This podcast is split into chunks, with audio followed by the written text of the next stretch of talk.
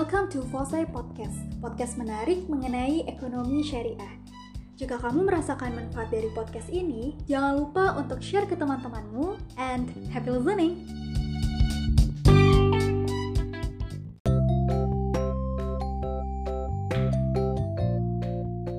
Assalamualaikum warahmatullahi wabarakatuh. Selamat datang di Fosai Podcast, podcastnya ekonomi syariah. Pada episode sharing kali ini, kita akan membahas tema mengenai manajemen syariah.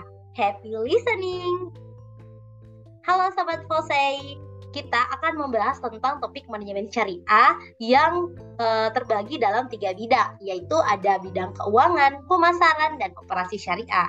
Namun sebelum membahas lebih dalam terkait ketiga bidang tersebut, maka kita pertama-tama akan mengkaji tentang pengertian dari manajemen itu sendiri. Nah, menurut George Terry dalam bukunya Principle of Management membagi empat fungsi dasar manajemen, yaitu planning atau perencanaan, organizing atau pengorganisasian, actuating atau pelaksanaan, dan controlling atau pengawasan.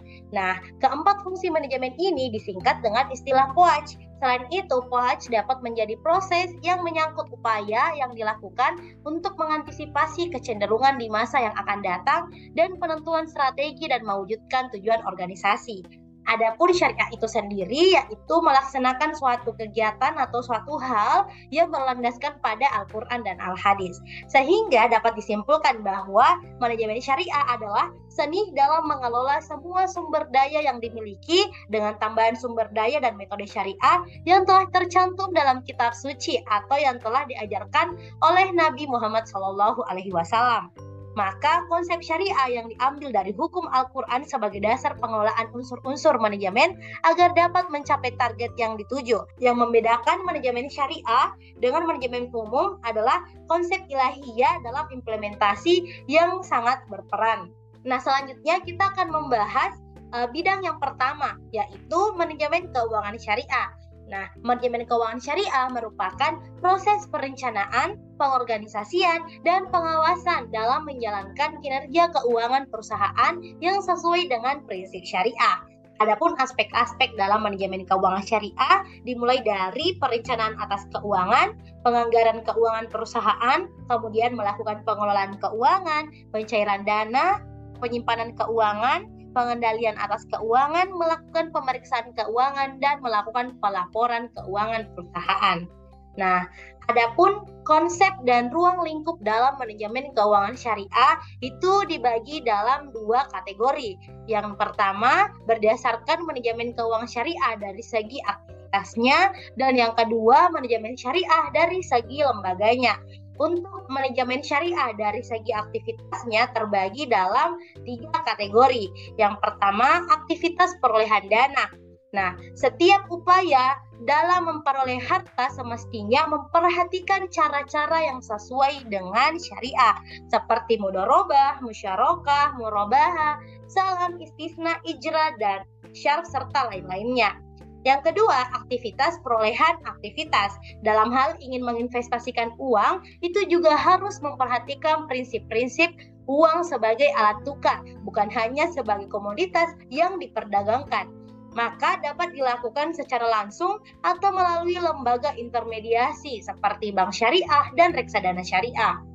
Yang ketiga yaitu aktivitas penggunaan dana. Harta yang diperoleh kemudian digunakan untuk hal-hal yang tidak dilarang seperti membeli barang konsumtif dan sebagainya dan hanya digunakan untuk hal-hal yang dianjurkan seperti melakukan infak, wakaf, sedekah, zakat dan hal yang lainnya.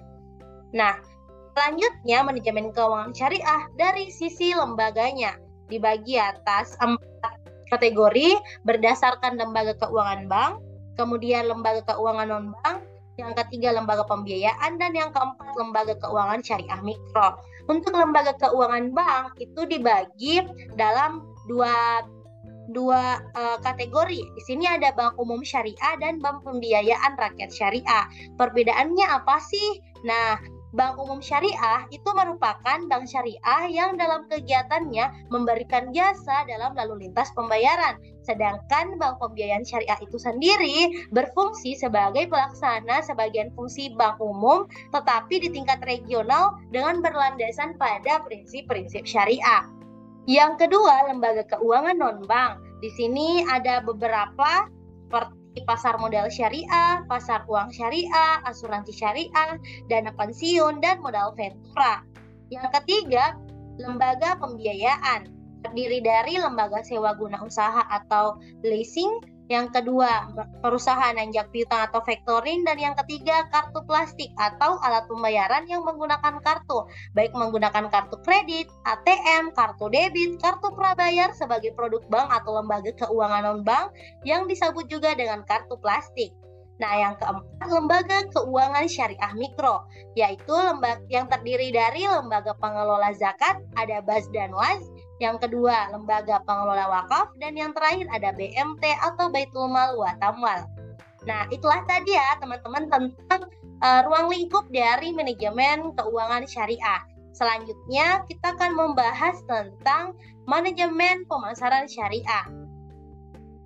Nah, apa sih manajemen pemasaran syariah atau syariah marketing? Nah, syariah marketing merupakan sebuah disiplin bisnis strategis yang mengerahkan proses penciptaan, penawaran, dan perubahan value dari suatu inisiator kepada stakeholder yang dalam keseluruhan prosesnya sesuai dengan akad dan prinsip-prinsip muamalah dalam Islam. Menurut Herman Kartajaya, nilai inti dari pemasaran syariah adalah integritas dan transparansi sehingga marketer tidak boleh bohong. Dan orang membeli karena butuh dan sesuai dengan keinginan serta kebutuhannya. Bukan hanya karena melihat diskon harga ataupun cashbacknya. Seperti itu ya. Nah selanjutnya berdasarkan uh, konsep pemasaran syariah konsep pemasaran syariah diartikan dari poin pertama berdasarkan pemasaran syariah yang diartikan sebagai perusahaan yang berbasis syariah diharapkan dapat bekerja dan bersikap profesional dalam dunia bisnis sehingga dapat menumbuhkan kepercayaan konsumen. Kemudian syariah dalam pemasaran juga bermakna suatu pemahaman akan pentingnya nilai-nilai etika dan moralitas pada perusahaan, sehingga diharapkan perusahaan tidak hanya fokus pada keuntungan pribadi, namun juga berusaha untuk menciptakan, menawarkan, atau mengubah suatu value kepada para stakeholders, sehingga perusahaan tersebut dapat menjaga keseimbangan laju bisnisnya menjadi bisnis yang sustainable. Nah, yang ketiga, beberapa perusahaan dan bank itu mulai menerapkan konsep marketing syariah dan memperoleh hasil yang positif dengan ke depannya itu melakukan prediksi marketing syariah akan terus berkembang dan dipercaya masyarakat karena nilai-nilainya yang sesuai dengan apa yang dibutuhkan masyarakat, yaitu kejujuran.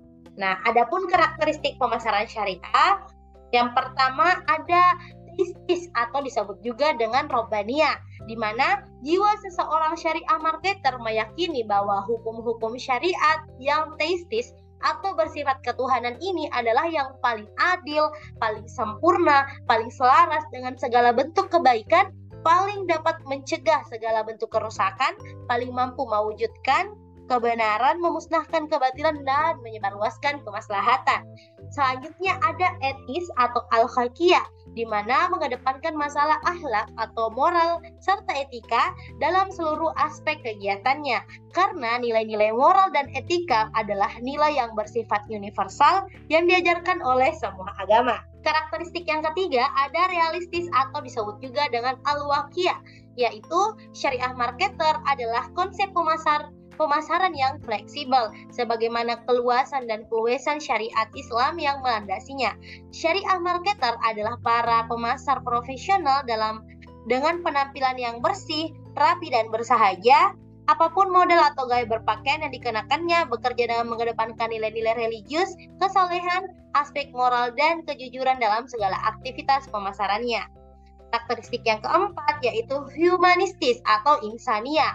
Keistimewaan syariah marketer yang lain adalah sifatnya yang humanistis atau universal, yaitu syariah diciptakan untuk manusia agar derajatnya terangkat, sifat kemanusiaannya terjaga dan terpelihara, serta sifat-sifat kehewanannya dengan uh, dapat terkekang dengan panduan syariah. Syariat Islam diciptakan untuk manusia sesuai dengan kapasitasnya tanpa menghiraukan ras, warna kulit, kebangsaan, dan status.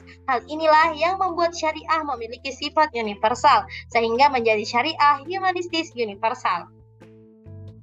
Nah, terakhir dalam pemasaran syariah akan kita kaji berdasarkan paradigmanya. Yang pertama, uh, syariah marketing strategi melakukan segmenting, kemudian targeting dan positioning marketer dengan melihat pertumbuhan pasar, keunggulan kompetitif, dan situasi persaingan sehingga dapat melihat potensi pasar yang baik agar dapat memenangkan mind share.